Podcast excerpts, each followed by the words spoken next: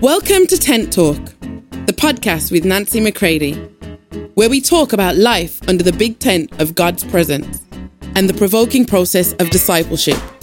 Here we go.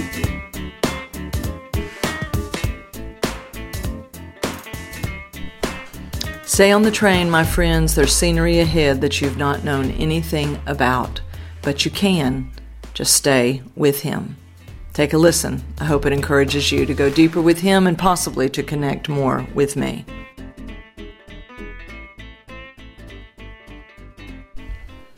So, what are you hungry for? Whatever it is that is going unmet in your life, whenever that deep awareness of a hunger that has not yet been fed, uh, that awareness begins to increase in you, uh, you are encouraged, this is what I'm encouraging you to do today, is to turn to the Father and ask Him to meet that need, to satisfy the true hunger. Oftentimes we think we're hungry uh, for one thing, and we find out later we were really hungry for something else. Uh, we may have been hungry to uh, be heard, to be listened to, but in essence, we were hungry to express. There was a deep need within us to express what was happening in us. So, therefore, we wanted to be heard and to be listened to. So if we complain and say, well, nobody listens to me, I have no one to talk to, is the need to talk or the need to express? So sometimes we, let me, let me see if I can say this. Sometimes when we don't yet know that there are things that exist that we have not yet experienced, we can almost mock and ridicule them. I've always told a little example is that if you're going to get on a train, say in Houston, Texas, and take a train all the way to New York City, but every time the train pulls into Nashville, Tennessee, because you don't like who's on the train, you have gotten bored on the train, you are impatient uh, on the train, uh, your seat is uncomfortable, whatever the case may be, the cycles and patterns of, um, you know, our life, is that when the train pulls into Nashville, Tennessee, you unbuckle your belt and you get off the train.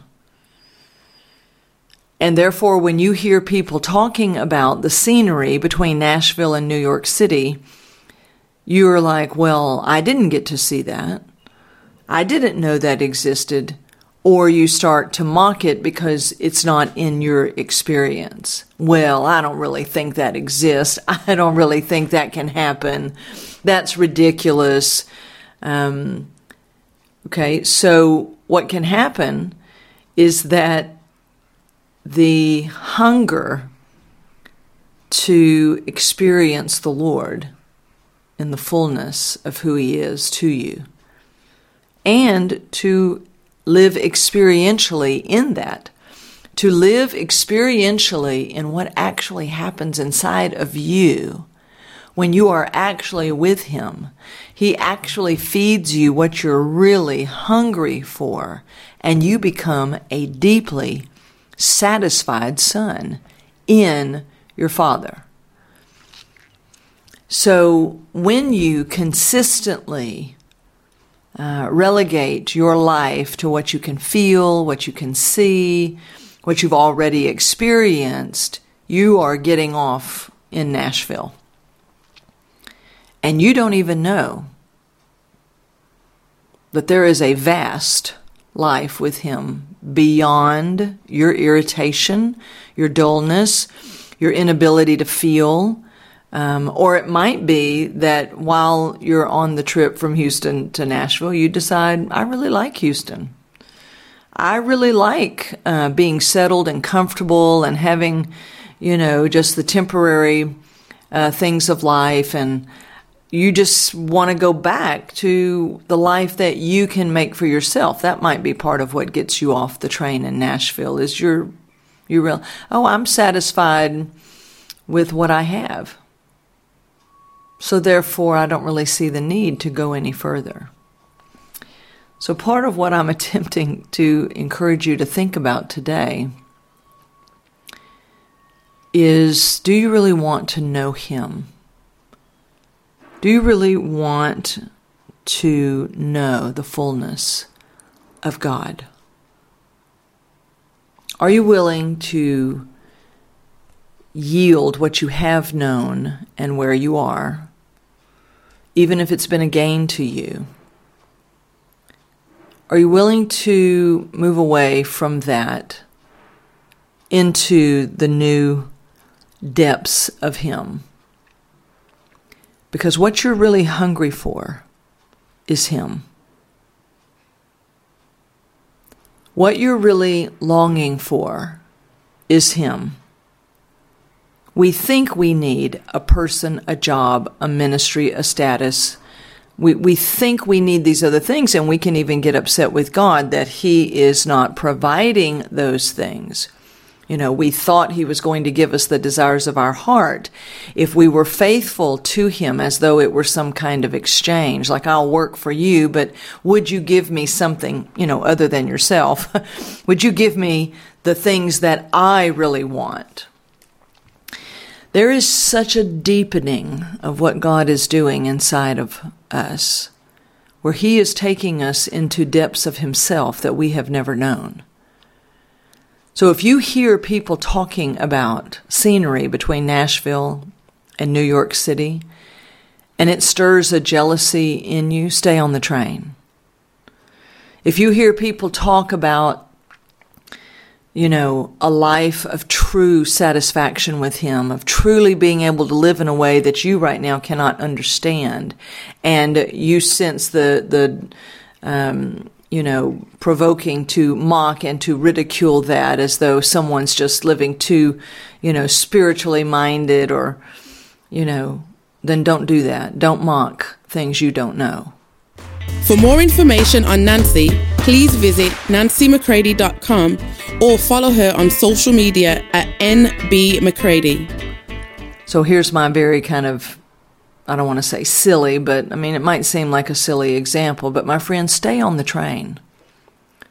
When you start to pull into Nashville, no matter what condition you're in, no matter if you're deeply satisfied or horribly unsatisfied, tighten your belt and when the door opens, do not jump off the train. Stay on the train, let the doors close, and let God take you places with Him you have never been. Your hunger is for him. You were made for him. Everything else is is secondary, is general. The primary is him. You were made for him. He's drawing you to himself and nothing else will satisfy. God has come for you. He is the initiator in all things. Respond to him. Do not get off the train. Let him take you into a life where he meets your need, literally, listen to me, literally meets your need. Need for comfort, need for success, need for perfection, need for value, need for love, need for attention, need for pity. The word says he's had love, pity, and mercy upon you. The word says he thinks about you more times in one day than there are sands on the seashore. I'm imploring you, stop your resistance to him. Stop seeking it in other places. Stop with the bitterness, with being angry because of something you didn't get in the past. If you want it, go to him, and he will transform you within. You do not have to live another day bitter you do not have to live another day satisfied in earthly things because you know it's going to pass. You can begin to respond to Him as He calls you, Come deeper with me. We can sing a million worship songs and love the song when it's playing, but when the song's finished, the lights shut down, they close the church doors, and you go home and you're in your private world, is He enough? Is He enough for you? My encouragement to you today is, Oh, hungry one, get to Him not in a flurry of excitement or thinking somehow you've got to feel any particular way. In spirit. In spirit, stay with Him. Stay with Him. He is about to feed His sons food they have never had before, but it requires a walking away from everything else we have known. And by walking away, now I'm talking first and foremost internally, that we turn, it's what Isaiah 55 in the Amplified Classic calls self surrender that simply accepts the blessing. You see, you can't buy it from God with money um, or any of these things. What it says is, is that if you're thirsty, if you're hungry, come to the water and drink. Buy it, you who have no money. So, so how do I buy this? Well, it's the self surrender that simply accepts the blessing. I turn away. I, I decide that. You can decide that. I turn away from every opinion of man where I have made myself a slave to those things. Don't be upset with the man. you have to first address why have I been making my slave to the opinion of man? Too many times we're offended at the man. Well, wait a minute. Who's who's been taking their life to the opinion of the man? See, God wants to begin with us because He knows our deepest freedom from ourselves, and to Him comes when we allow Him to address what's going on in us. And when you allow that, the self surrender that simply accepts the blessing of Him and His presence, He is going to feed you things you have never been fed before. There is scenery between Nashville and New York City. New York City is God. Okay? I, I know it's a silly example, but just stay with me. My friends, we haven't seen anything yet of the glory of Him or of the trouble of this world. There is so much more to come on all fronts. But our number one way of having our hunger met is turn to Him and let Him be to you everything that He is.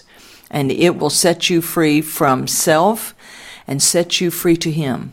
And He will become the focus and the center. I'm believing and laboring and praying for this for all of us, for His church. Mm. I'm going to stop there. Think about these things, my friends. Be provoked to stay on the train and go with Him. I love you all. If you'd like information on how to book Nancy McCready for an event or speaking engagement, visit nancymccready.com.